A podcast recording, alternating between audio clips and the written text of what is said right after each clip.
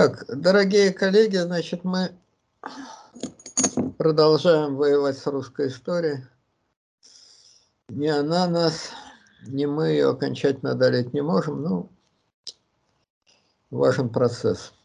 Значит, э, про войну Первую мировую уже вроде все, что могли, сказали, и теперь уже пора от слов переходить к делу. Как говорится, когда пушки стреляют, тут мы будем не молчать в тряпочку, а долго обсуждать, кто кому какие снаряды принес. Значит, эта программа, я надеюсь, будет построена следующим образом. Она в основном на плечах Ибрагима лежит, он, как вот русские солдаты, тогда, как их называли, серой шинели, какое-то было такое выражение очень популярное. Вот, значит, э, он расскажет, мы, э, эта программа вся будет посвящена войне, ходу военных действий с августа 14 до февраля 17, то есть до февральской революции, но не ходу военных действий, потому что, собственно, о военных действиях мы говорить почти не будем. У нас все-таки программа не о военной истории, а о политической истории. В той степени, в какой эта политическая история повлияла на историю партии большевиков. Поэтому основная часть э, в этой программе будет посвящена тому, как выглядело внутреннее положение России, социальное, экономическое и политическое, с начала войны и до февраля 2017 года.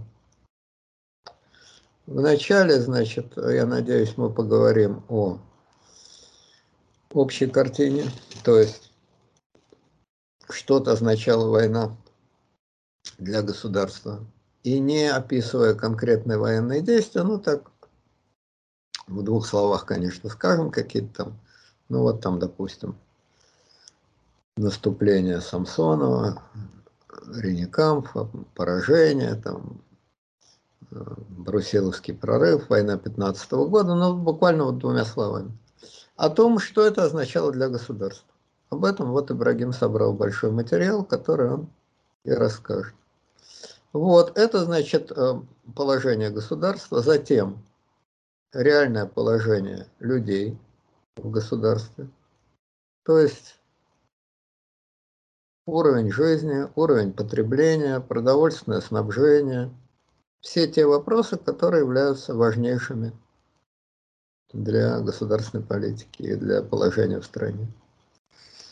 И третий, значит, э, блок уже надстройка.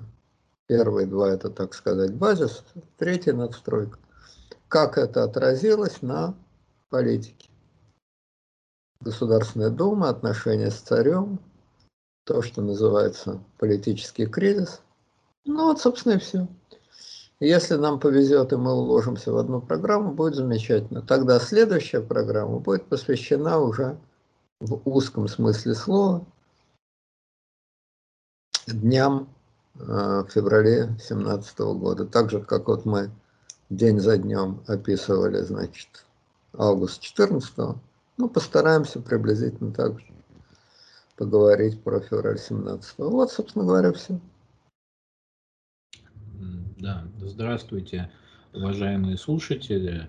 А, я без лишних предисловий сразу перейду к делу. А, выведу на экран расходы бюджетов воюющих стран вот в период там, с 13 по 18 год. Ну, обозначу я только вот 14, 15 и 16 год.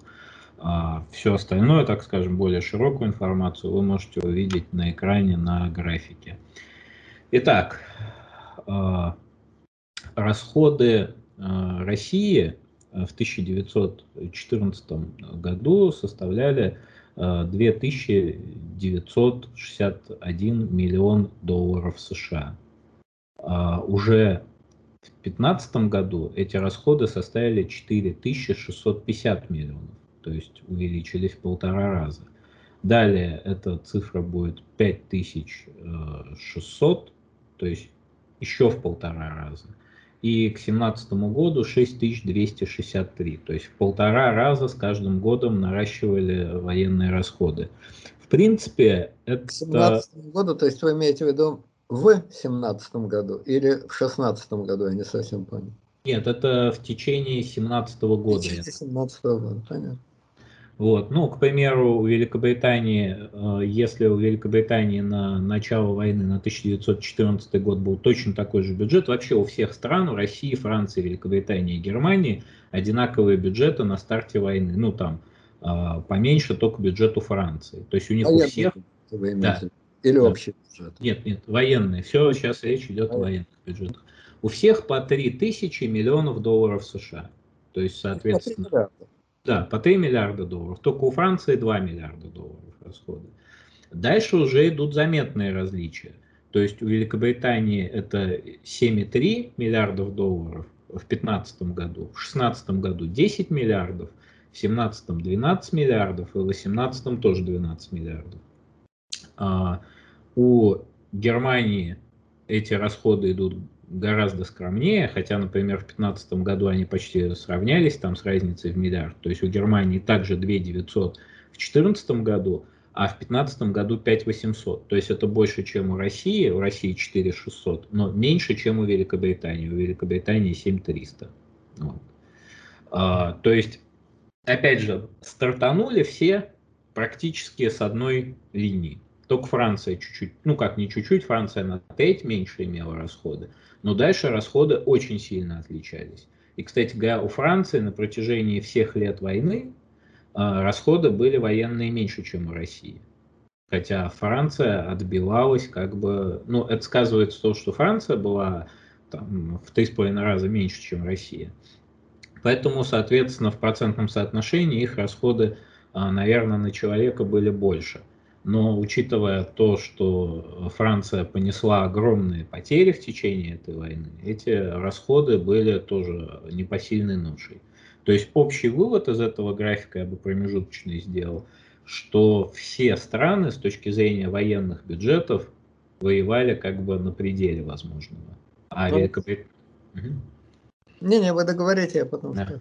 А Великобритания залезла в такие долги, это в основном долги Соединенных Штатов, то есть долги, которые они, ну, деньги, которые они занимали у Соединенных Штатов, что Великобритания закончилась как империя после этой войны.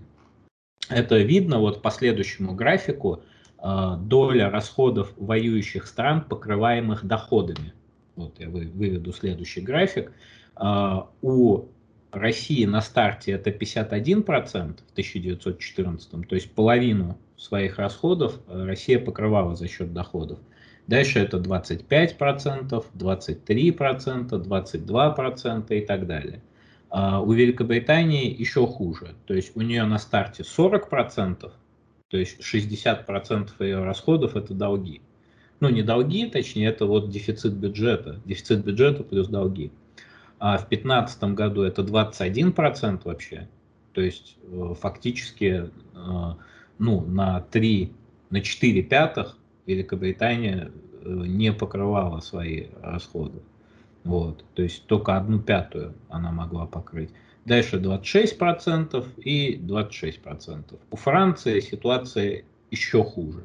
То есть это 45% на старте, дальше 19,7, 18,7, 19,7 и так далее. У Германии еще хуже дефицит. Дефицит плюс долги. 44,3 это на старте, дальше 16%, 18%, 16% и в 2018 году только 11% а, ну, а, расходов страны покрывалось за счет вот текущих доходов. Вот как-то так цифры выглядят. Очень интересно. Значит, э, цифры, конечно, на слух воспринять трудно, но вот первое, что мне кажется, что я хочу обратить внимание слушателей, если вы хотите масштаб представить, то умножайте на 100. Значит, по американским этим понятиям, 1 доллар э, времен Первой мировой войны, это примерно 100, на самом деле уже больше, конечно, больше 100 долларов сегодня. Значит, если, допустим, э, военные расходы России. Какие были, вы говорите, в 2016 году, предположим? В 2016 году примерно 5,6 миллиардов долларов. 5,6. Значит, это примерно 600 миллиардов долларов сегодня.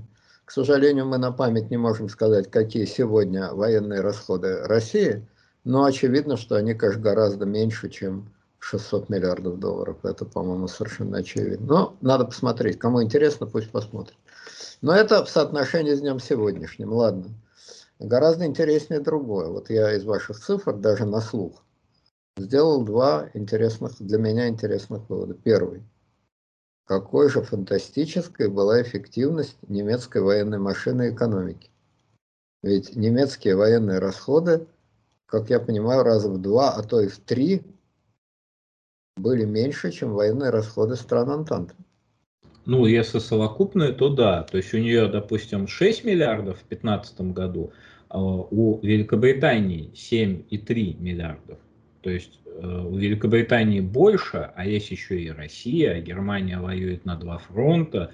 У Австро-Венгрии я вот не вывел на экран, но скажу, что у Австро-Венгрии плюс-минус то же самое, что и у России. То есть Германия, имея всегда военный бюджет ниже, чем у своих противников, воевала относительно успешно. Да, это говорит, конечно, о фантастической э, эффективности немецкой военной машины. Это интересный очень для меня вывод. Да, понятно, что плюс расходы Австро-Венгрии, плюс расходы Османской империи тоже, наверное, не такие маленькие. Но, тем не менее, как военные расходы стран Антанты, так и население стран Антанты, так и армия, об этом вы, наверное, еще скажете, стран Антанты были гораздо больше немецкой, а немцы воевали все время на чужой территории, и все время в одном шаге, это самое раздражающее в любой игре, когда вы играете, и все время там шах, шах, шах, шах ставите противнику, а выиграть не можете. Но, тем не менее, немцы сами шаха не получали, все время играли на чужой территории и играли очень эффективно. Это говорит о невероятной, по-моему, эффективности немецкой военной машины, ну, по сравнению, естественно, с их противниками. Ну а с чем еще сравнивать-то? Вот. И третий вывод. И да, третий, да, да. самый, может быть, любопытный, что ваши цифры полностью уничтожают официальную, привычную советскую историографию и даже в какой-то мере современную историографию России. Ведь что мы привыкли э, слушать, читать, к сожалению, вот у меня под рукой нет Э, книги, такая пудовая книга «История гражданской войны в СССР». Она, это пропагандистская чисто советская книга, но такая очень высоко престижная, высоко официальная. Я, кстати, пользуясь случаем, благодарю, значит, нашу подписчицу Наталью Панову, э, которая подарила мне эту книгу своего покойного отца. Вот, она просила, значит, чтобы я назвал имя ее отца. К сожалению, я сейчас на память его сказать не могу. Но вот ее я помню, а имя ее отца я, к сожалению, сказать не могу. Ну вот, это такая книга, которая выходила в 30-е годы. У меня с ней связаны детские воспоминания. Я в детстве ее, как говорится, вот как Остап Бендер говорил, значит, э, что он в детстве играл на ковре, на текинском ковре пастушка, и, значит, э, с каким-то там гарнитуром имел дело. Вот я, как Остап, в детстве, значит, держал эту э, гражданскую войну на руках, читал, она была у нас в семье, была в семье одной нашей э, знакомой близкой, которая умерла. При случае могу рассказать, это отдельная история, совершенно не занимательная, но дух времени отчасти передает. Ну вот, официальная советская история, чисто пропагандистская. И э, одна из главных мыслей этой истории, истории гражданской войны, э, заключалась в том, что хозяйство царской России было максимально разрушено. Вообще Россия самая несчастная, самая бедная, залезшая в безумные долги. Это вот вечное русское самоощущение. Мы самые несчастные, мы самые бедные, вся, кто нас обидеть норовит – мы на побегушках у всяких там англичан и французов. Мы, Россия, влезли в долги. Мы чуть ли не значит, воюем, потому что они нам платят. И вообще мы, значит, в подчиненном положении. Из цифр, которые вы приводите, видно, что это вот случай абсолютной лжи. Пример не так называемой лжи, а абсолютной лжи. Это несчастная, разоренная, вся в долгу, как в шелку, в безнадежном положении Россия покрывала за счет своих доходов, своих налогов, большую часть военных расходов, чем любая из успешных, эффективных э, и так далее, богатых европейских стран, на побегушках у которых, по словам официальных советских историков, бегала Россия. Что интересно, что этот образ России полуколонии, которые воюют на чужие деньги, фактически за чужие интересы, он вполне сохраняется даже сегодня при всем угаре квасного казенного патриотизма. Этот имидж сохраняется, он слишком соответствует архетипам российского сознания, причем не только либерально-оппозиционного, но, что гораздо смешнее, официально-патриотического. Мы, конечно, самые лучшие, но мы увольни, мы не складные. А уж в деньгах, ну что мы в деньгах-то понимаем? Уж денежный-то вопрос уж точно не наш. Уж в деньгах Россия всегда в самом дерьмище сидит. Только может у других одалживаться и за эти одолжения платить своей кровью. Ложь, ложь, ложь и еще раз ложь. Вот полная, абсолютная ложь. Те цифры, говорю еще раз, элементарные цифры, которые вы приводите, говорят, что это абсолютная ложь. Другой вопрос, необыкновенно интересный, опять же, для меня – ну хорошо.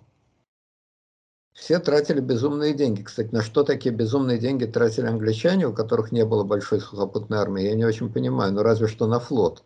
Но неужели флот сжирал столько денег?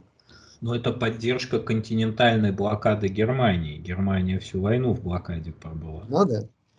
Ну вот, ну хорошо, англичане покрывали убыль за счет займов американцев. А за счет чего покрывала убыль Россия, тоже понятно. Россия занимала деньги у той самой Англии, которая занимала деньги у той самой Америки. Опять. Сейф, который построил Николай. Вот сейф Российского государственного банка, который построил Николай II. А вот ее союзница России Англия, которая наполняет деньгами отчасти, отчасти этот сейф Российского государственного банка. Отнюдь не в той степени, в какой об этом говорят русские патриоты.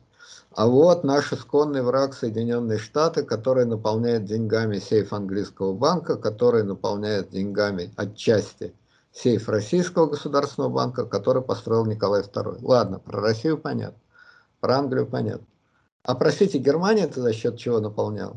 Она-то чем покрывала свой дефицит? Ей-то какой дурак давал деньги в кредит? Этого я вообще понять не могу. Не американцы же ей давали. Ну, смотрите, дело в том, что не все из этого э, есть как бы, то есть тут какая формулировка? Доля расходов воюющих стран, покрываемых доходами. То есть это идут в вход запасы, это идут внутренние займы, э, это идут внешние займы, э, ну и просто сокращение как бы а, потребления. То есть сокращение... Вот. вот я к этому и клоню. Еще один русский миф. Еще один русский миф, бессмысленный и беспощадный. У нас все мифы такие. Мало того, что мы самые богом обиженные, выполняем значит, функцию при союзниках на их деньги – мы чуть не воюем за союзников. Кстати, вот эта история гражданской войны начинается с замечательных перлов. Что Россия влезла в войну неподготовленная, чтобы спасти Францию. Твою мать. Я понимаю, что советские историки в Бога не верили, но хоть в черта могли бы поверить. Но ведь знали же, что Франция влезла в войну, потому что она, как союзница, должна была поддержать Россию. Ну уж это-то они знали, наверное. Россия воевала с Германией, а Франция влезла в войну исключительно для поддержки своего союзника России.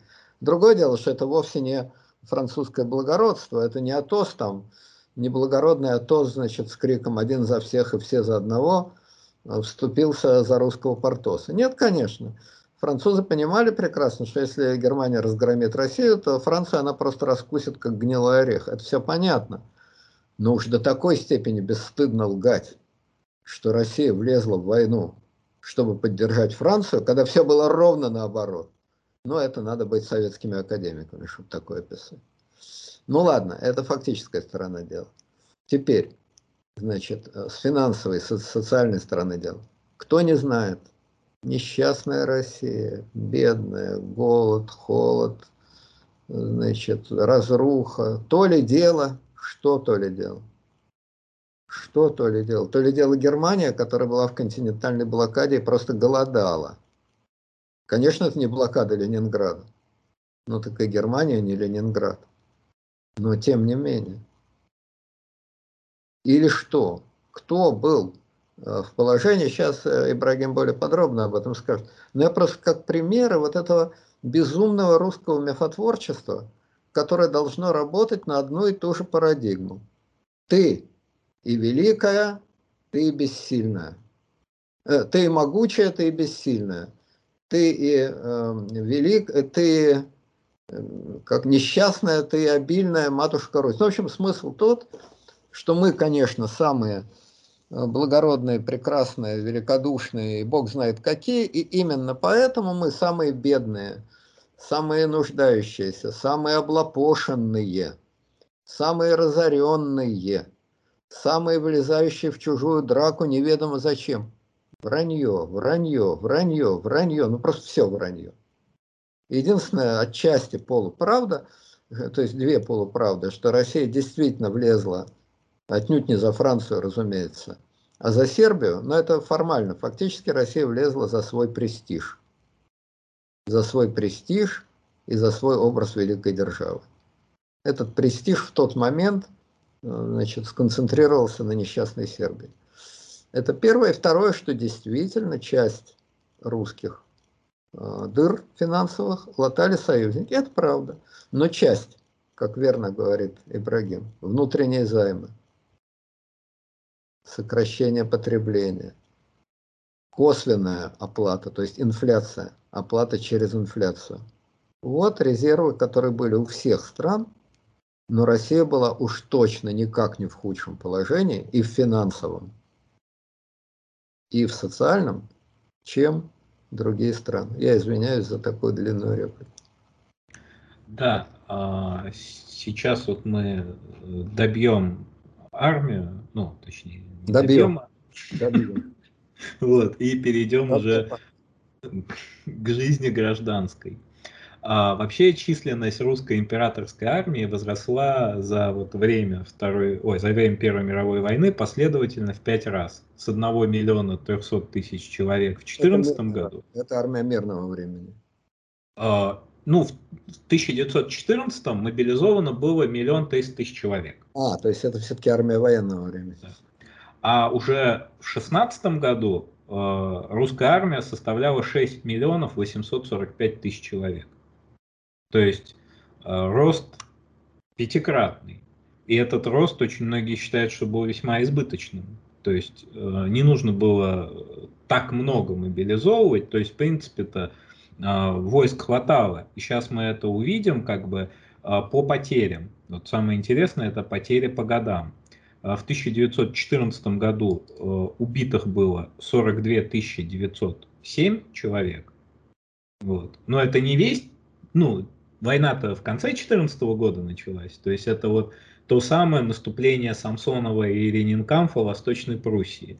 То есть это все вместе 42 тысячи человек. Вот. А по меркам Второй мировой войны это, конечно... Вообще ничего. То есть просто ничего. Ну, да. Для... Численность русской армии 6 миллионов. Это включая там запасные полки и черти что. Ну, 7 почти. Ну, 7. Я думаю, что, опять же, легко посмотреть в Википедии, но на глазок я думаю, что численность советской армии, тем более к концу войны, к 1945 году, была раза в четыре больше. Ну Там да. было 20 с лишним миллионов, как нефиг делать. А население Российской империи было не намного меньше населения Советского Союза.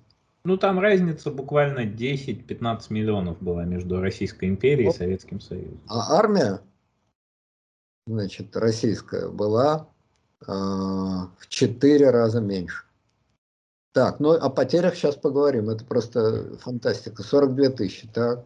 В 2014 году. В 2015 году 269 669 тысяч человек это убитых. То есть а, про раненых и пленных я скажу чуть позже. В 2016 году это 261 тысяча человек. То есть считаем все вместе, это больше за три года э, войны, чуть больше полумиллиона э, человек. То есть, э, ну, вроде как, да, это примерно два дня отдыха товарища Сталина, пока Киев бомбили. Фантастика. 500 тысяч за три года войны. Да, Россия была не единственная страна, которая воевала, это правда. Был Западный фронт. Но 500 тысяч за почти три года войны советская армия потеряла, но опять же тут разные есть оценки, идут бешеные споры. Минобороны все время хочет, с одной стороны, Минобороны России – с одной стороны, хочет раздуть общие потери. Мы же гордимся своими потерями, это чуть не главный повод для национальной гордости. С одной стороны, раздуть общие потери, с другой стороны, уменьшить военные потери. Все понятно. Но как не раздувай и как не уменьшай, чисто военные потери, безвозвратные, то есть убитые и попавшие в плен. Это есть безвозвратные, как я понимаю. Раненые – это не безвозвратные потери. А, значит, это где-то порядка 10 миллионов, то есть где-то в 20 раз больше, чем число убитых, про пленных вы сейчас скажете. Опять же, еще один миф. Еще один миф. Но ну, этот миф известный, что это миф. Ужасная царская армия, значит, бездарные генералы, бездарный Ренекамф, неудачливый Самсонов – один единственный более-менее толковый, Брусилов, потому что он потом в Красную Армию ушел. Значит, и рядом вот эти герои, значит, э, великие полководцы, Жуков, Конев, Рокоссовский там и так далее, и так далее, во главе, естественно, с генералиссимусом Сталином. Опять же, бездарный этот Николай, никчемный полковник, располковник, э, сопля, значит, э, черти кто тоже мне верховный главнокоманд. То ли дело Сталин, который... Да, то ли дело Сталин. В 20 раз потери больше. Действительно, то ли дело. Все правильно. Да, но я бы сказал, наверное, что Рокоссовский действительно может как-то рассматриваться как удачливый генерал, а вот генералиссимус Сталин людей не считал. Но и война другого характера. Безусловно, и Жуков, вне всякого сомнения, очень талантливый полководец. И Конев, и многие другие там Э, Баграмяны и прочие, значит, э, э, Черняховские, рядом с улицей которого я имею счастье проживать. Но все это очень мило. Но цифры есть цифры. Цифры – упрямая вещь. Да, общие потери в Первую мировую войну действительно были у всех стран меньше, чем значит, во Вторую мировую войну. Это правда. Но что значит у всех стран? Все страны в Первую мировую войну потеряли 10 миллионов человек а во Вторую мировую 50 миллионов. Но даже если мы, ну это не считая Китая, где людей вообще посчитать никто не может и не хочет, но даже если мы спишем огромную часть на мирное население, ну 20 миллионов на мирное население, то 30 миллионов полегло на фронтах. И эти 30 миллионов это действительно, ну по крайней мере наполовину-то. Это э, как ни крутись, как ни вертись. Но это советская армия. Поэтому разговор о том, что все значит, страны в Первую мировую теряли меньше, чем во Вторую, это неправда. Франция в Первую потеряла гораздо больше, чем во Вторую. Англия в Первую мировую потеряла больше, чем во Вторую. Про Германию думаю, что нет. Но я думаю, что немецкие потери в Первую мировую были уж никак не в 10 раз а, больше, чем во Вторую мировую. Я думаю, что они были приблизительно сопоставимы. Ну, может быть, немножко во вторую были больше, но, но разница между потерями России в Первую мировую и во Вторую мировую просто чудовищна. Еще раз говорю, да, я понимаю, конечно, что э, в Первую мировую войну русский фронт, Восточный фронт был один из двух. А во Вторую мировую это был, чтобы там не болтали все эти, значит, Суворовы и прочие э, украинские патриоты. Конечно, Восточный фронт был главный, это совершенно очевидно.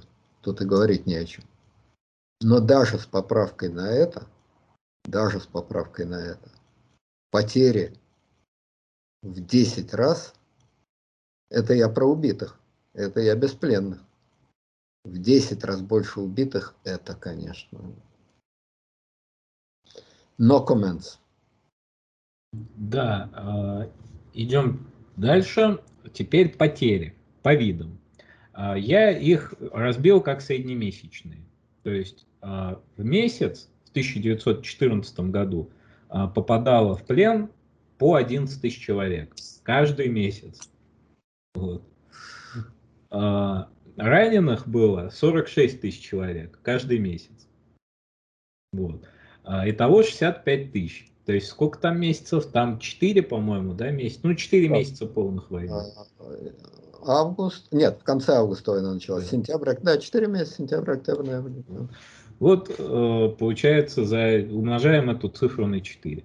Теперь 1915 год. Каждый месяц сдавалось, ну или попадало в плен по 82 тысячи человек. А раненых было по 102 тысячи человек. И все, итого 207 тысяч человек в месяц были попавшими в плен или ранеными. Не, ну это разница. Раненый, ну что раненый? Ну раненый, э, либо он вернется в строй, если вылечится, либо домой поедет. Поэтому раненый это к безвозвратным потерям не относится. Плен, да, плен это безвозвратный, это точно. Но э, надо понимать, что все-таки там очень много людей инвалидность получали. Ну, понятно. Есть, Но, и, по-моему, безвозвратные потери это не считается те, кто значит, э, получили инвалидность, насколько я знаю. Безвозвратные потери, вот как я понимаю... Убитые и попавшие в плен. Это погибшие и пленные. Да. И то пленные, которые не вернулись, потому что ведь многие пленные бежали из плена, были освобождены из плена. Когда советская армия э, возвращала территории, то многие военнопленные смогли каким-то образом вернуться в армию. Это не, довольно, ну, может не миллионы, но сотни тысяч. И они в безвозвратные потери не попадают. Попадают только те пленные, которые все, с воза упало, пропало. Вот это да. Да, ну там среди них много, вот, например, в 15 году это знаменитый пленный Тухачевский, который сидел в плену вместе э, с капитаном Шарлем де Голем, и они вдвоем бастовали против условий питания в плену. Вот, то есть э, их не устраивало качество еды, которое подавали пленным к столу. Вот это тоже разница между Первой и Второй мировой войной. Нет, ну это, это я сейчас тоже пару слов. Но мне интересно, сколько всего пленных-то получается? Вот, в шестнадцатом году в плен каждый месяц попадало по 125 тысяч человек. Вот. А раненых было 77 тысяч. То есть раненые уменьшились. Это объяснимо. 1915 год – это год Великого отступления. То есть это год снарядного голода, это год отступления, это вообще один из самых провальных годов вот для России за все время войны. Ну, провальнейшим, наверное, был 17 год, ну, по 17 году цифр нет, но по самому скромному подсчету э, попавших в плен было в два раза больше. Это каждый месяц, я напомню. То есть, если в 2016 году э, больше миллиона в плен попало, где-то фактически полтора миллиона человек в плен попало, то э, в семнадцатом году, но это уже цифра к двум идет. То есть ну, у меня точно... Мы еще поговорим отдельно, это уже не государство, это уже не армия, это уже непонятно что. А значит, за 14, 15, 16 и начало 17 года, то есть пока была русская императорская армия, сколько же всего пленных-то получается? Ну, 200 с чем-то тысяч. Э, это вместе, так, это надо еще умножить на 24. То есть получается, окей, э, полтора миллиона в шестнадцатом году, э, миллион в пятнадцатом году, два с половиной миллиона, ну там и, ну где-то почти три миллиона в плен попало. 3 миллиона. Советских военнопленных было 5 миллионов. Это цифры абсолютно сопоставимые, конечно. Абсолютно сопоставимые. а, опять же, если учесть, что советская армия воевала только на одном фронте, то есть ну, это был главный фронт, а немцы в Первую мировую на два фронта, то эта цифра абсолютно сопоставимая. Значит, э, я думаю, что такой гигантский разрыв между числом убитых и раненых, то есть в Первую мировую войну э, пленных, э, не раненых, пленных, пленных было, ну, во сколько, значит, в четыре, что ли, раза больше, чем убитых, правильно? Или в пять раз больше? Ну, не в пять, поменьше чуть-чуть, ну, где-то, да, где-то в четыре. А во Вторую мировую войну пленных, э, советских пленных, было, значит, э, в два раза меньше, по крайней мере, в два раза меньше, на самом деле не в два, а, наверное, раза в три меньше, чем погибших. Правильно? Каждый из нас волен по-своему интерпретировать эти факты. Как хотите, так и понимаете. Интересно будет почитать ваши объяснения этого феномена. Мое объяснение очень простое. Это разрушение еще одного мифа, на сей раз мифа демократически либерального, мифа, значит, э, э, Гозманов и там, я не знаю, э, каких-то других товарищей, Минкиных, о том, что вот, значит, советская армия, народ советский строй ненавидел, воевать не хотел, люди сдавались в плен и так далее. Это очевидно, по-моему, вот эти цифры говорят о том, что это вранье, что советская армия воевала, может быть, в 1941 году она была растеряна, она потеряла голову, командира потеряли голову, но, в общем, русская императорская армия, солдаты русской императорской армии гораздо легче и охотнее, или не охотнее, а просто легче – сдавались в плен. Если к этому добавить еще дезертиров, которых было вообще немеренное количество, то становится понятно, в какой войне люди воевали, как, где охотно, где неохотно. На это есть возражение, я его прекрасно понимаю, что в Первую мировую войну попасть в плен это было не преступление, мягко говоря. А в Отечественную войну военнопленных приравнивали к преступникам, и они поэтому, поэтому люди воевали гораздо меньше, значит, сдавались в плен и так далее. Это, безусловно, одна из причин. Одна. Повально сдавались в плен в 41 году. Ну, в 41 понятно, да. В 41 понятно. 5 миллионов. Такого за один год вообще, я думаю, история войн-то не знает. Но после этого, хотя были очень тяжелые бои, советская армия воевала не так, что люди хотели, да, были, безусловно, перебежчики и так далее, все это понятно, но сказать, что воевали из-под палки только от страха и при первой возможности сдавались в плен, это вранье. Это вранье. Про Первую мировую войну уже скорее можно было бы так сказать. Ну, кроме того, к этому надо добавить, по-видимому, это опять же моя гипотеза, не более чем моя гипотеза что существует такое необъяснимое рациональное понятие, но оно существует, как солдатский телеграф.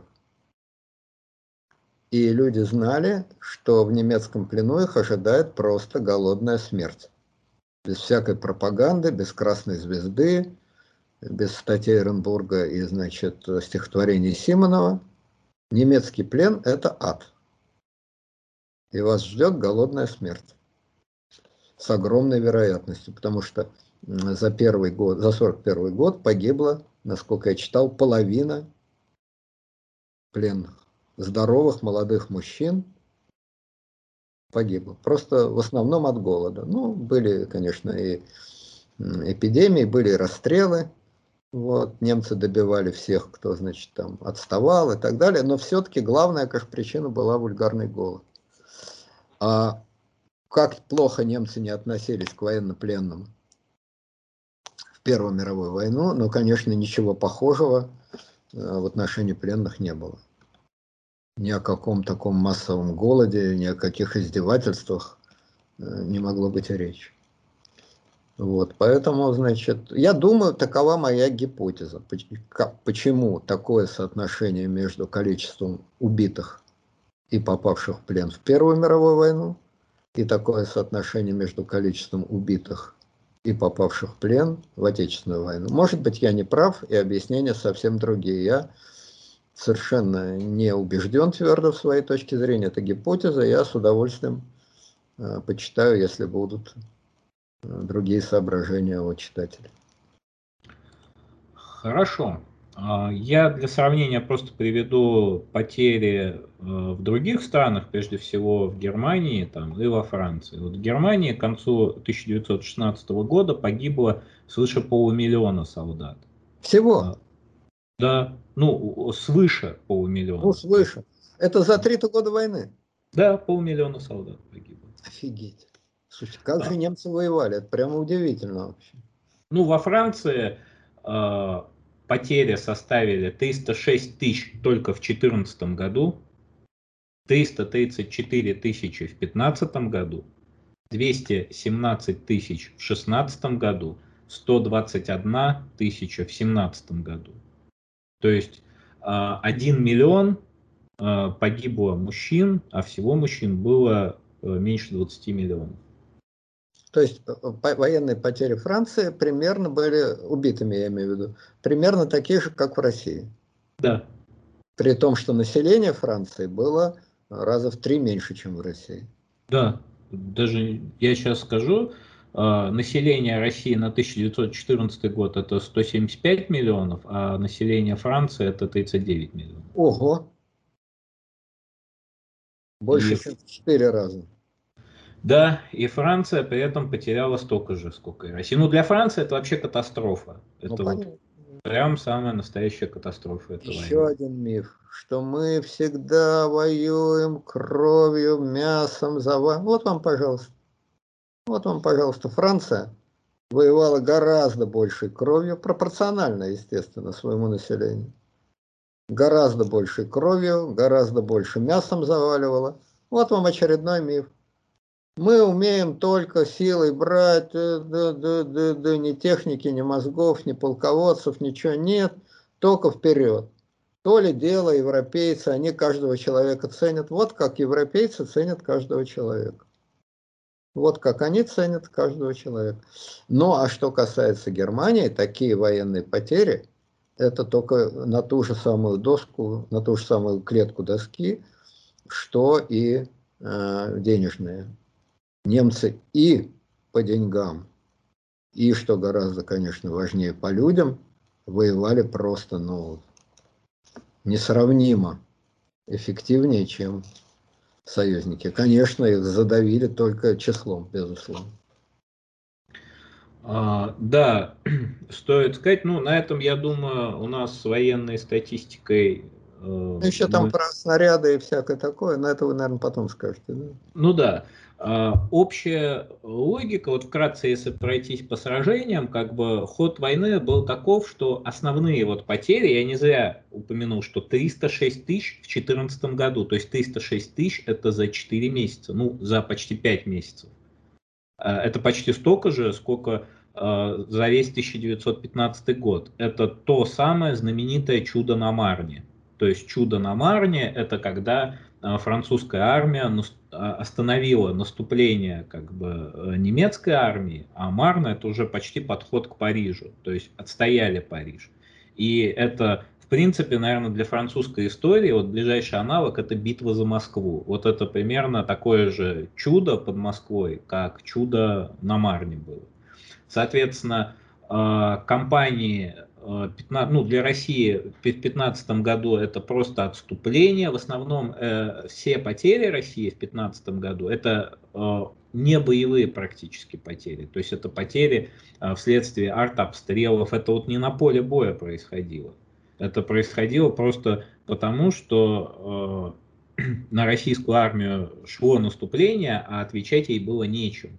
То есть я приводил пример, что там три выстрела Э, артиллерийских было у российской армии в среднем на пушку, и 34 выстрела было э, у Германии на пушку в день. То есть э, немецкая пушка стреляла в 10 раз чаще за день, чем русская пушка. Это в 15 году. При этом а, в 15 году русские все-таки взяли у австрийцев Перемышль. Вообще Австрия воевала с Россией исключительно для поддержания боевого духа России. потому что крупные, действительно крупные победы России над Австрией очень как-то поддерживали самоощущение, самосознание русского общества. Если бы Австрии не было, ее надо было бы выдумать, потому что немцам русские только и делали, что проигрывали, и это было ужасно э, с точки зрения самоощущения. А вот у австрийцев русские только и делали, что выигрывали, и это как-то поддерживало баланс национального сознания. Ну, если бы Австрии не было, то Османская империя там помогала, потому что э, в 16 к 16 году российская армия дошла до Трапезунда, то есть э, фактически там оставалось. Ну, опять же, вот в чем суть э, русских наступлений? Вот, допустим, тот самый Брусиловский прорыв. Вот Брусиловский прорыв – это 477 тысяч э, солдат потерь. То есть это 62 тысячи убитыми и умершими от ран, это ранеными и больными 376 тысяч, без вести пропавшими 40 тысяч. Что это такое? потери? Э, ну, это потери в процессе, да, Брусиловского прорыва. То есть это, да. Но теперь еще надо учесть австрийские, которые были точно не меньше, я думаю. Полтора будет. миллиона. Во, вот это удар так удар. Прорыв так прорыв. Да, и у Германии еще, ну, это у Австрии плюс Германии, 350 тысяч еще было убито немцев. Но что такое, по сути, Брусиловский прорыв? Брусиловский прорыв... Говорите, 350 тысяч немцев, а вы говорите, всего немецкие потери 600 тысяч. Как-то тут концы с концами не монтируются. А, нет, 350 тысяч это не... Я оговорился, это не убито, это все вместе убито, ранено, пропало в плен, без вести и а, так далее. Да, немецкие. И миллион австрийцев. Да, и миллион... Вот это ну, вот успех. Миллион двести австрийцев. Это военный успех настоящий. Да, но что такое по существу этот военный успех? Этот военный успех называется «уперлись в Карпаты». Все. То есть э, по существу что делает вот Брусиловский прорыв? Положили хреновую гору людей, взяли Львов, все круто. Арену-то до Вены далеко, то есть по существу была удлинена линия фронта, растянута цепочка снабжения, и потом закономерно этот Львов был оставлен. А потом как бы взят, оставлен. То есть взятие этого Львова в конечном итоге приводило к тому, что вы растягиваете просто линию фронта и все. Ну, положили вы кучу народу и удлинили линию фронта там еще на несколько сот километров. Что это дает? Это Ничего. дает пиаровский, гигантский пиаровский успех, а война это концентрированный пиар. Вот кто-то сказал, что, не помню кто, что война это концентрированная экономика. Не, политика это концентрированная экономика, да. Политика это концентрированная экономика, это чепуха, политика это концентрированные амбиции, а война это концентрированный пиар. И, конечно, с точки зрения пиара, Брусиловский прорыв имел огромное значение. И не только в России.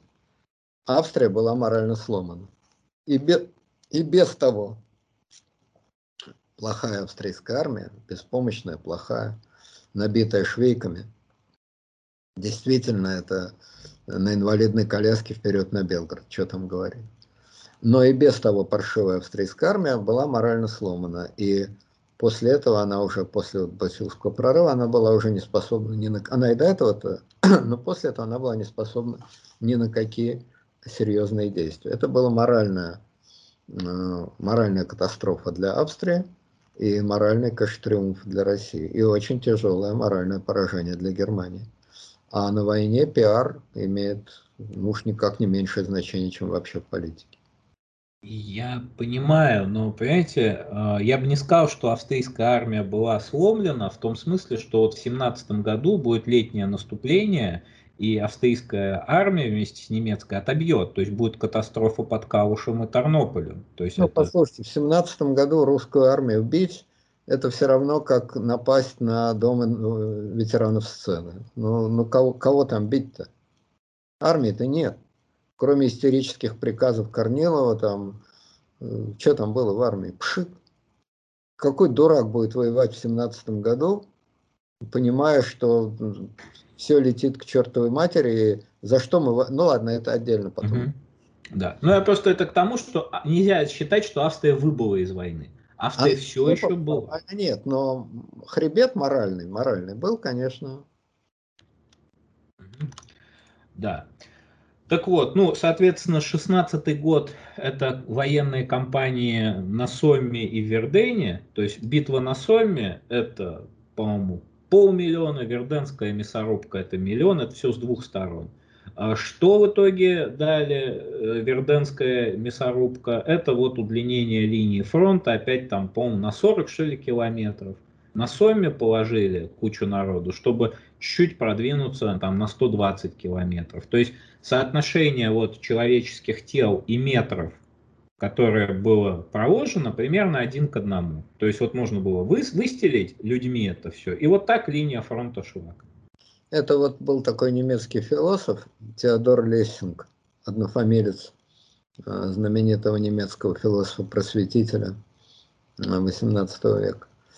И он написал, что символом безумия войны, э, я считаю, вот атаки за какую-то высоту, это как раз битва на Сомме, которую там 10 раз брали и 10 раз сдавали, и просто с каждым разом значит, э, лестница трупов, по которой мы карабкались, становилась на одну ступеньку выше. Но это вот, э, как там в знаменитой песне-то, атаки яростные те у незнакомого поселка на безымянной высоте. На безымянной высоте. Но у нас эта песня преподносится как песня солдатской доблести, а вот, значит, этот самый Теодор Лессинг, а потом, конечно, в гораздо большей степени э, Ремарк, э, Хемингуэй, это преподносили как пример абсурда войны и потерянного поколения, бессмысленно уничтоженного поколения. Ну, это уж, как говорится, вопрос оценок. Можно так сказать, можно сяк сказать. Битва под Верденом – это пиар Петена, который сказал в переводе на цензурный язык, мы их сделаем, их, то есть Бошей. Вот. Эти слова Петена, так же как слова какого-то французского генерала – под Ватерлоу, там ему предложили сдаться, и он ответил «дерьмо». Гвардия умирает, но не сдается. Не помню, какой-то французский генерал. Они стали символом французской доблести, французского выпендрежа, французских понтов и так далее, и так далее. Ну, значит, Петен еще грубее сказал, мы вас сделаем.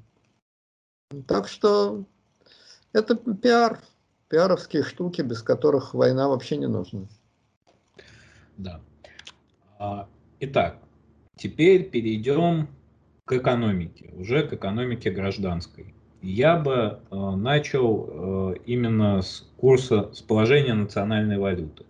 В 2013 году э, курс рубля к доллару составлял 1,94, то есть почти 2 рубля за доллар давали. Итак, я выведу на экран график вот, рубль за фунт и рубль за доллар вот в 1000, к 1917 году. 1,94 это в 1913 году. В 1917 3,42. Ну, слушай, не такое уж... Опять же, вот, вот мифы. Ведь мы привыкли из этих фильмов, из всей этой, значит, научно-поп литературы. Все-таки мы все, я вот как-то над Путиным издевался, что он несет какую-то пургу сумасшедшую, что значит, в первом советском правительстве были одни евреи, там, или, допустим, что если бы, значит, э, не война, о, если бы не война, то в России жил бы 500 миллионов человек. Какой-то бред сумасшедшего просто. Ну, такой бред сумасшедшего из дешевых брошюрок общества память, которыми был наводнен э, Петербург в 1992-1991 году. И вот этот несчастный подполкан читал всякую макулатуру, значит. Но ведь я и сам, и мы все, ну многие, но я, по крайней мере, живем такими же дурацкими, идиотскими мифами, которые вот сейчас эти ваши цифры полностью разбивают. Значит, э, доллар стоил 2 э, рубля да. в 2013 году. Значит, посмотришь советские фильмы, почитаешь э, такую около научную, около публицистическую литературу и думаешь, что ну если в 2013 году стоил 2 рубля, то в семнадцатом году стоил 202 рубля. Рубль обесценился, керенки, ими там оклеивали вообще, ну, значит, заборы, их э, ноги носы ими вытирали. Это не, не деньги, это... Да ничего подобного. Ну ничего подобного, опять вранье. Очередная мифологическая ложь. Очередной пиар, раздувание, доведение до абсурда. Значит, сколько один доллар стоил в конце 17 года? В начале 17-го 3,42. 3,42. 3 рубля 42 копейки. Меньше, чем в два раза. А к концу 6,35 стоил. Хорошо, 17 год отдельно. Меньше, чем в два раза за годы такой ужасной войны. Полтора раза обесценился рубль по отношению к доллару. Ну, у меня внутренне какое-то было вот ощущение, что в России такое творилось, такая инфляция, такое, ну ничего подобного. Ну, полтора раза за три года рубль обесценился по отношению к доллару. А доллар был самый, как всегда, самой твердой валютой, и на нем все стояло. Ну. Вот, теперь про, вот я сошлюсь на Олега Будницкого, вообще все, что касается а, гражданской экономики, я в основном читал это у Олега Будницкого, это руководитель а, Центра истории и социологии Второй мировой войны, но он очень много писал и о Первой мировой войне. Человек добросовестный, да. Да. А, вот я цитирую. Во время войны произошло разрушение рыночных отношений в стране. Многие стали придерживать свою продукцию. В некоторой степени это похоже на то, что происходило в период распада Советского Союза.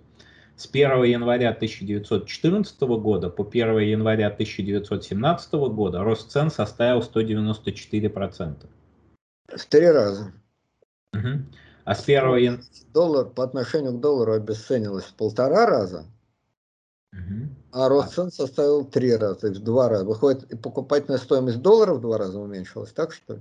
Ну, доллар, я так понимаю, тоже как бы падал. Все-таки 17 год это год вступления США в войну. Это большая, большая нагрузка на американскую экономику, просто в силу того, что она там содержала всю Антанту фактически. Ну, может. А, с 1 января 2017 года по 1 декабря 2017 года рост цен составил 426%. Это получается это еще ли? сверху.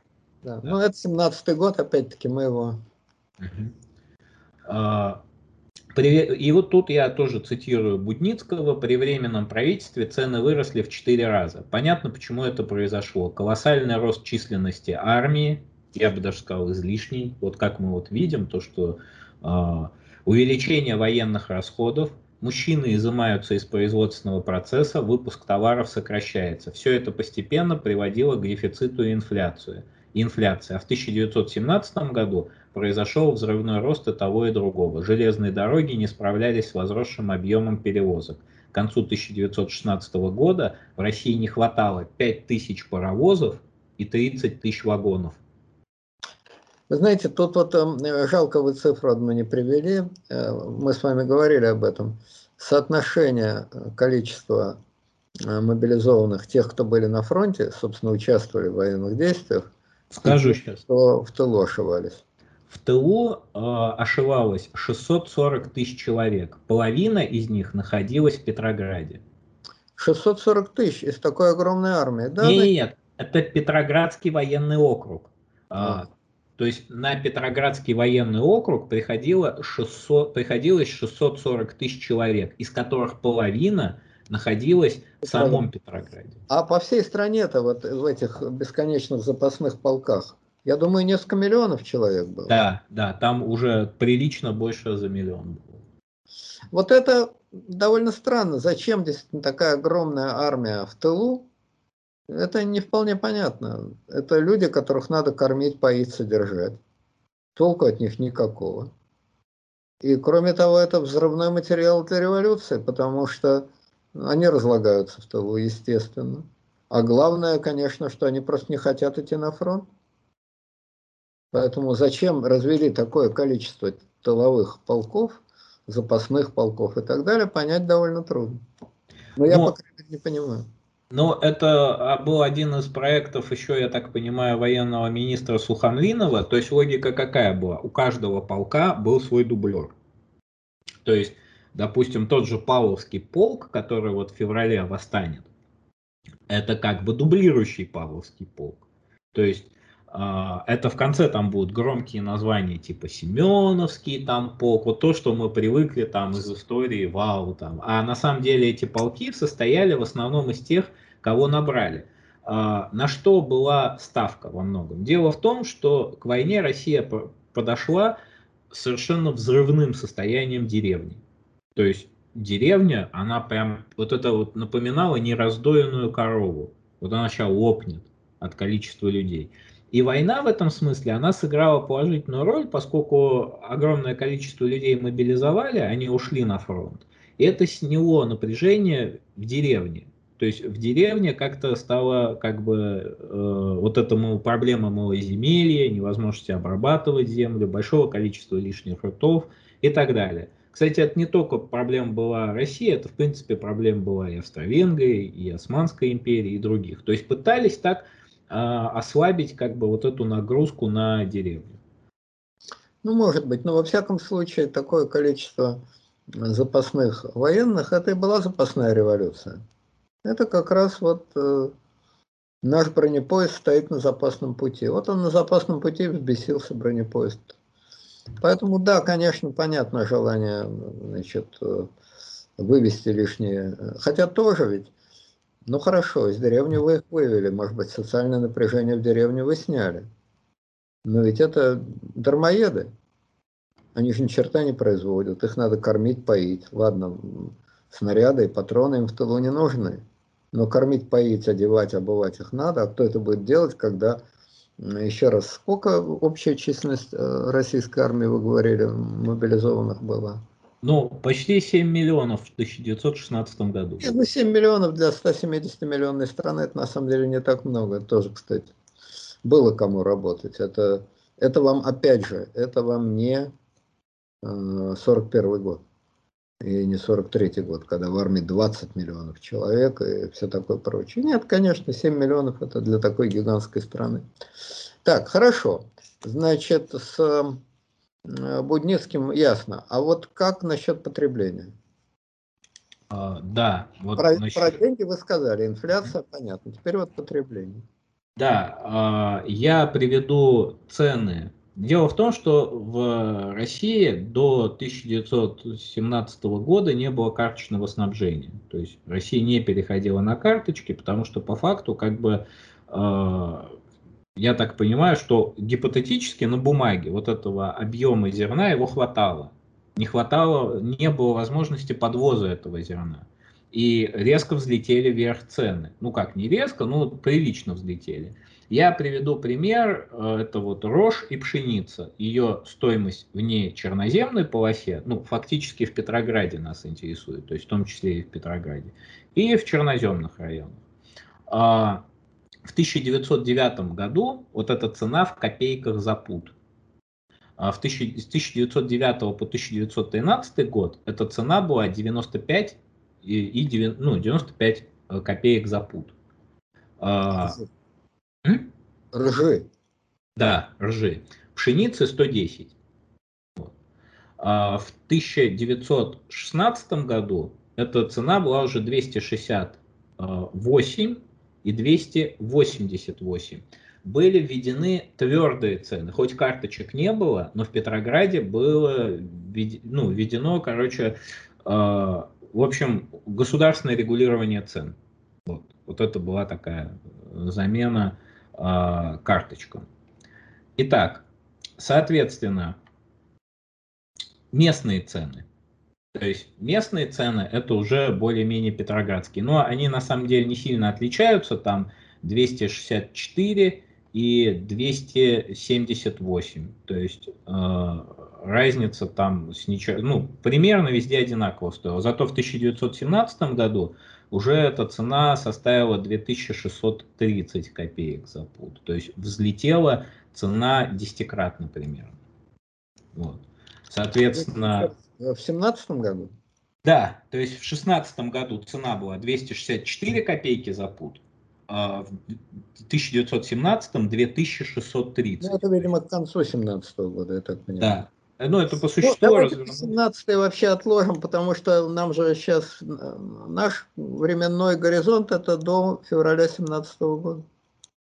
А, да, То есть... это сделали на ценах 16 -го года, а не на ценах конца 17 -го. Революцию делали на ценах конца 16 -го года для того, чтобы достичь цен конца 17 -го года. Это была благородная цель революции, чтобы цены выросли в 10 раз. Но это еще когда-то будет, а нас интересует все-таки, как ее реально делать.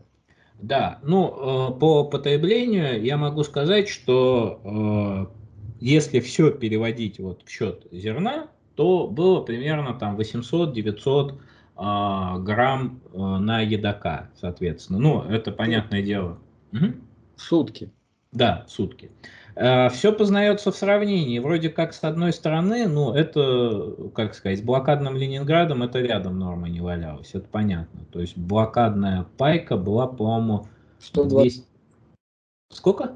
125. 125. Это, ну, сколько? В 8 раз по существу больше, в 7-8 раз. А в Германии в тот момент была та самая знаменитая брюквенная зима.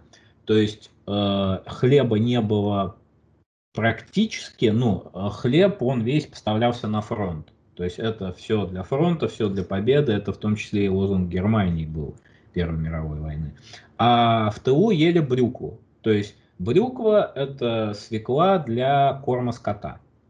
Вот. То есть это кормовая свекла. А, ею питались, и по существу, ну, э, это было связано и с континентальной блокадой, то есть в конечном итоге Германию и задушили этой континентальной блокадой, просто душить пришлось 4 года. Вот. А, лошадей в тылу практически не осталось, то есть их всех съели, попросту говоря, это в Германии было. А в России, как было с лошадьми?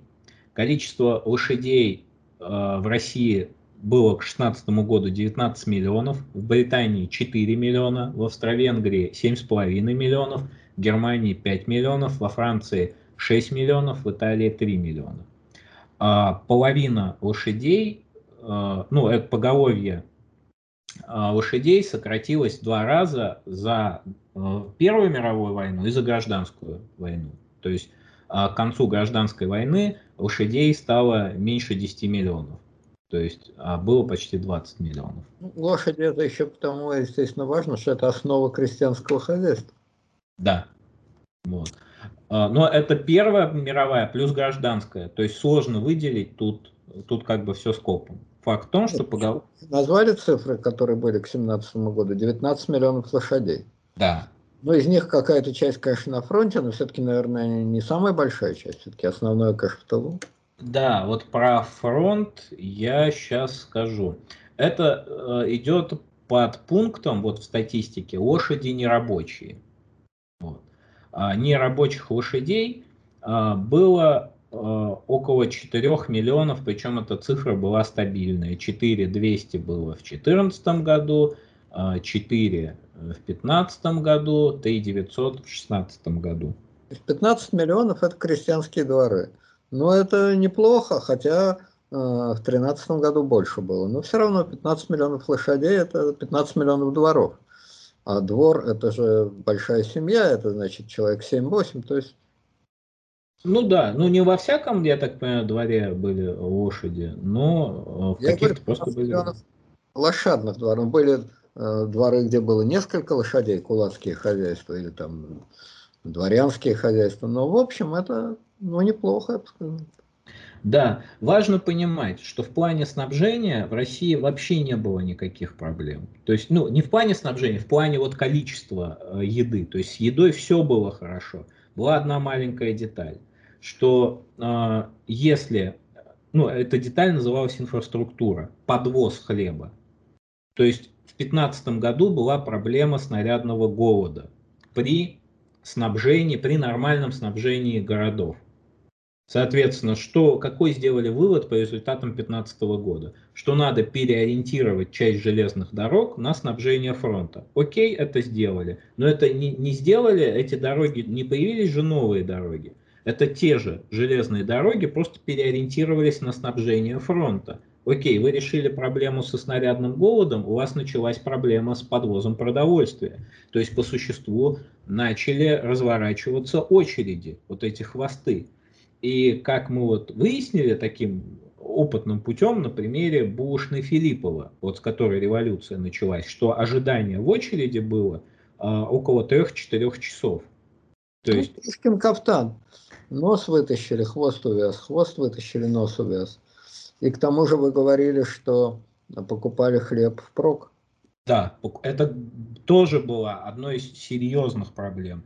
Эта проблема, вот именно очень многие говорят, вот апологеты, так скажем, прекрасной России с хрустом французской булки, что вот видите, карточки не вводили. Даже карточки не вводили. Так это глупость. Нужно было вводить карточки, потому что э, у вас получается как? Идет завоз хлеба, первый, кто успел, как говорится, тот и съел, набрал хлеба в порог, остальное опустил на сухари, потому что люди-то знают, что хлеба может не оказаться, сколько вот он с завода получил, столько он пустил как бы на хлеб. Все пустил на хлеб, потому что деньги-то, какой смысл держать деньги на руках, когда они пусть медленно, но обесцениваются, а хлеб, особенно сухари, это вот гарантированное пропитание. И получалось, что люди набирали этот э, хлеб в прок, пускали на сухари, а кому-то хлеба просто не хватало, кто там не успел, а кто в очередях-то стоял? В очередях в основном женщины стояли. А женщины э, в очередях это вот сама по себе революционная бомба. То есть, э, как бы тогда в основном мужчины, они где были? На фронте или на заводе? И все это были вот эти женские э, разборки в очередях за хлебом. Это была уже сама все социальная бомба. Ну, надо еще иметь в виду, значит, еду. Насколько я понимаю, я небольшой гастроном, и книг вот поваренных того времени, какая-то Полтовец или Маховец, Маховец была какая-то знаменитая книга, я ее не читал.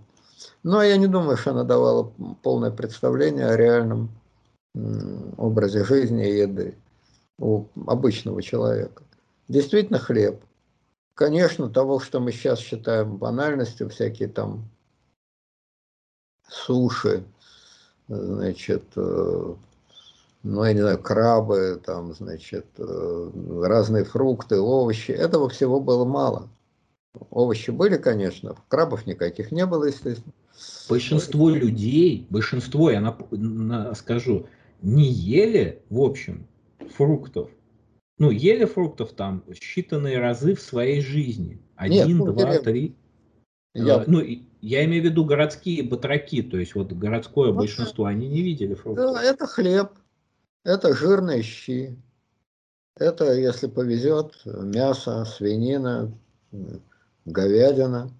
Вот. Это картошка, естественно. Это то, чем питался русский общенародный батрак Александр Александрович Романов. «Щи да каша, пища наша».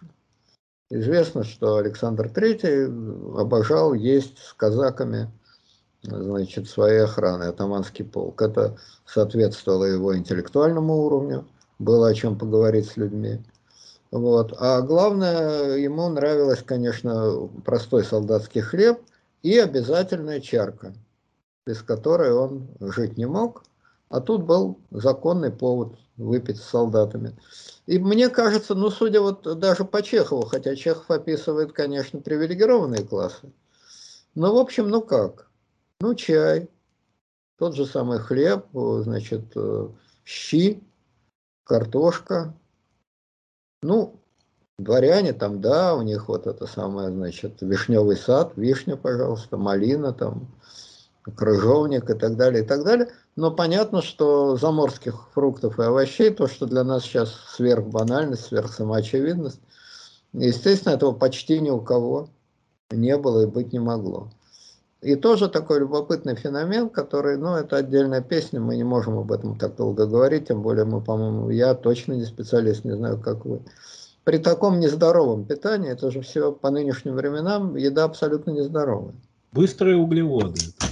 Да, быстрые углеводы, жирная, тяжелая, тяжелый физический труд, тяжелый физический труд, бесконечные эпидемии. Кстати сказать про испанку, между прочим, вот интересно, про испанку в русской литературе вы почти не прочтете. Брюшной тиф, да, сыпной тиф поголовно. А испанка как-то, ну, может быть, ее не умели отличать от брюшного тифа, черт Короче говоря, я к чему это говорю? Что при тяжелом физическом труде, нездоровом питании, ну, в общем, плохой санитарии, смертность была, ну, ну, конечно, выше, чем сейчас, но сравнительно, в общем, люди как-то выдерживали. И я это знаю, это мои родные, бабушка, дедушка. Это были люди, которые прожили потом долгую жизнь в очень тяжелых и суровых условиях. Они по-настоящему прилично питаться никогда и не питались, только уже в конце жизни, где-то там, ну, дедушка вот мой, 60-й год, бабушка, она дольше прожила. Вот. Но только, значит, уже в глубокой старости они начали есть то, что нам сейчас кажется самоочевидной. Пища, где много витаминов, где там, ну, сбалансированное питание. А так вся жизнь это тяжелая, грубая, довольно вредная пища и тяжелый, э, грубый достаточно труд. По-видимому, медицина все-таки слабо разбирается в том, что действительно нужно человеческому организму, потому что люди – это такой образ жизни, как ни странно, выдерживали. И да, конечно, смертность была относительно высокая, но не такая катастрофическая, как нам сейчас бы казалось, потому что посади нас сейчас на эту самую щи-да-кашу, на картошку да на хлеб – и заставь нас вкалывать по 8 часов на заводе или в конторе, а до этого место тащиться битый час на переполненном трамвае. 11-10 часов на заводе люди сменяют. Вот, да, 10 часов на заводе. А до этого надо тащиться на переполненном трамвае, а мыться, там горячая вода, это, понимаете, большая роскошь, это надо разводить это надо дрова опять же запасать, это надо то, это надо все. Я думаю, что если бы сейчас на такие условия жизни мы перешли, то это была бы чудовищная смертность. По 10% населения в год. А тогда люди как-то выдерживали, хотя ведь это было недавно, это было сто лет назад. Биологический человек едва ли мог измениться за такое время. Значит, какие-то резервы, ну, непонятно. В общем, это вопрос, для меня вопрос открытый. Ну, еще непонятно, сколько будет жить, например, мое поколение. То есть, может, там вообще столетние люди вот э, в старость, ну, допустим, поколение нулевых, оно спокойно будет доживать там до 2100 года, там средняя продолжительность жизни у них Черт, будет такая. Невозможно.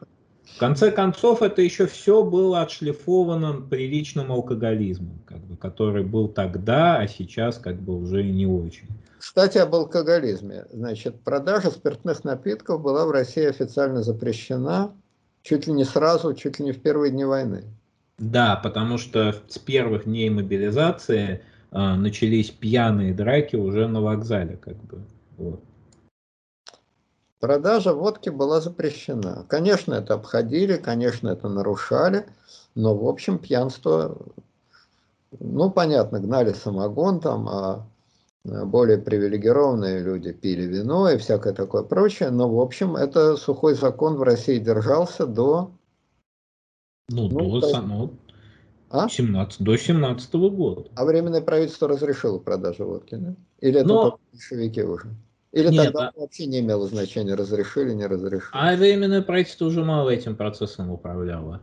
Вот. Нет, но водка-то понятно, что можно гнать самогона сколько угодно и свободно его продавать.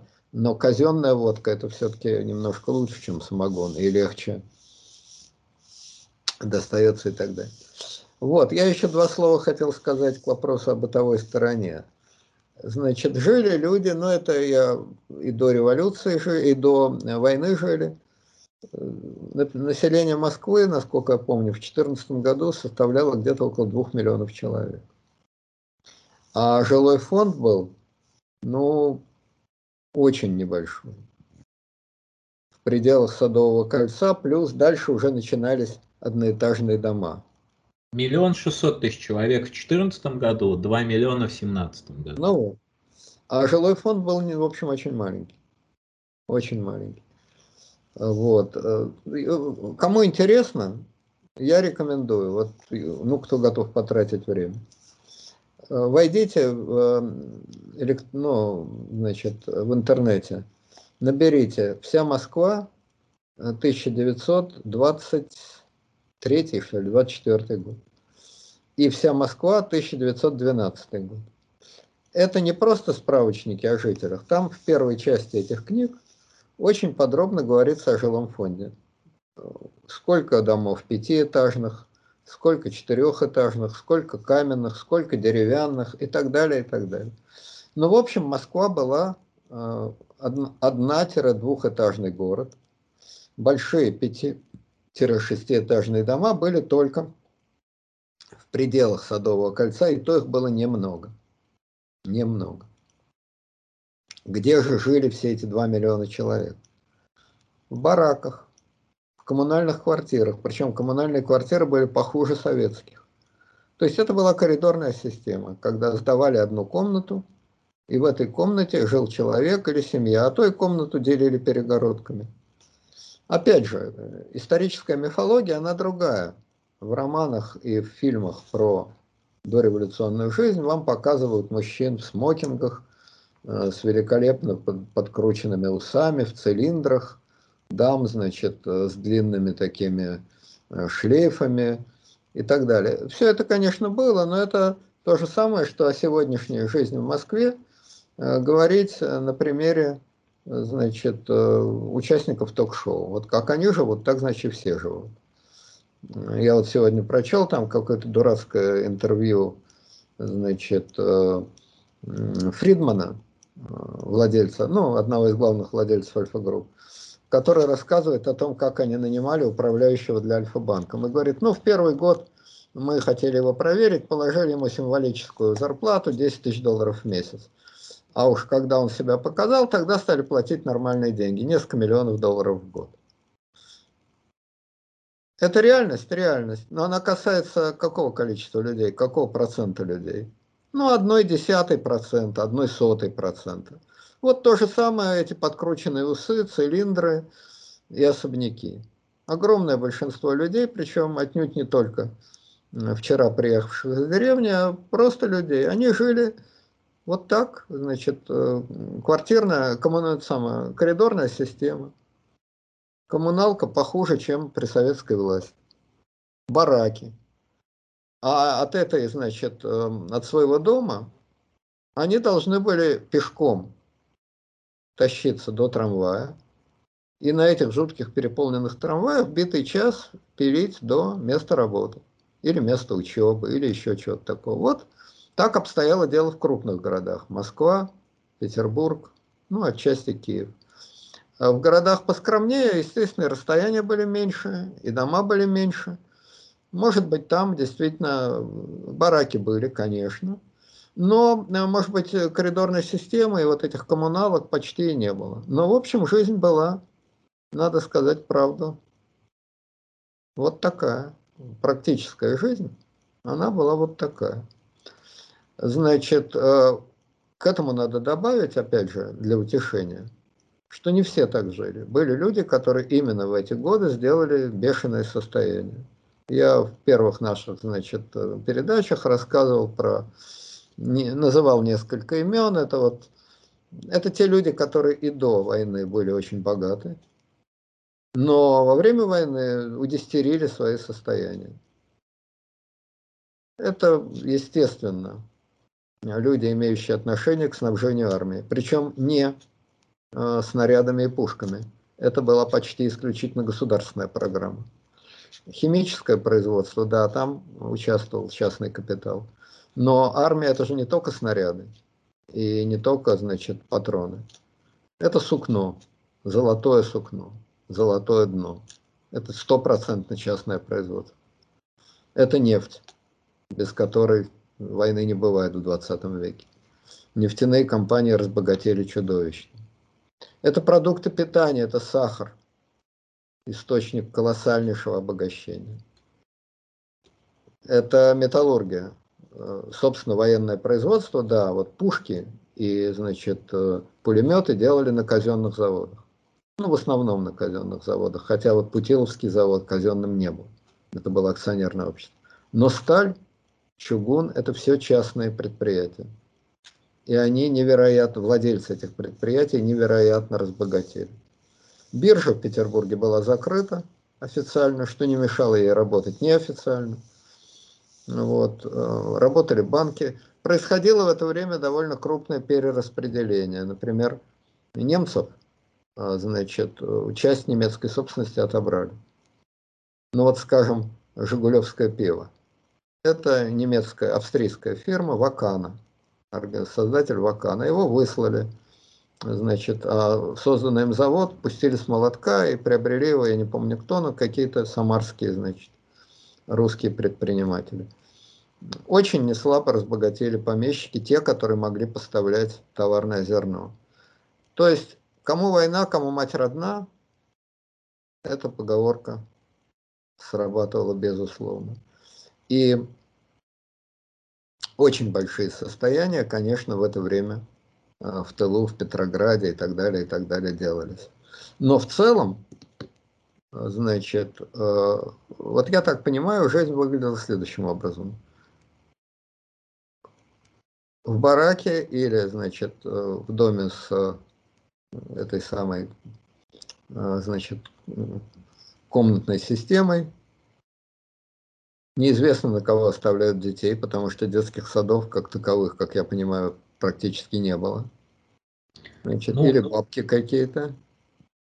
Это бабки, а, причем бабки э, практиковалось такое, что ну не казенные, а чужие бабки это смотрели там за скромную плату, потому что пенсии тогда тоже в общем не было, и на что-то бабкам надо было жить. Вот. А, еще а, в, жен... ну, если человек работал на заводе, вот работа на заводе, ее, в принципе, хватало, чтобы а, пусть, ну, квалифицированные рабочие много получали, но квалифицированных рабочих было очень мало.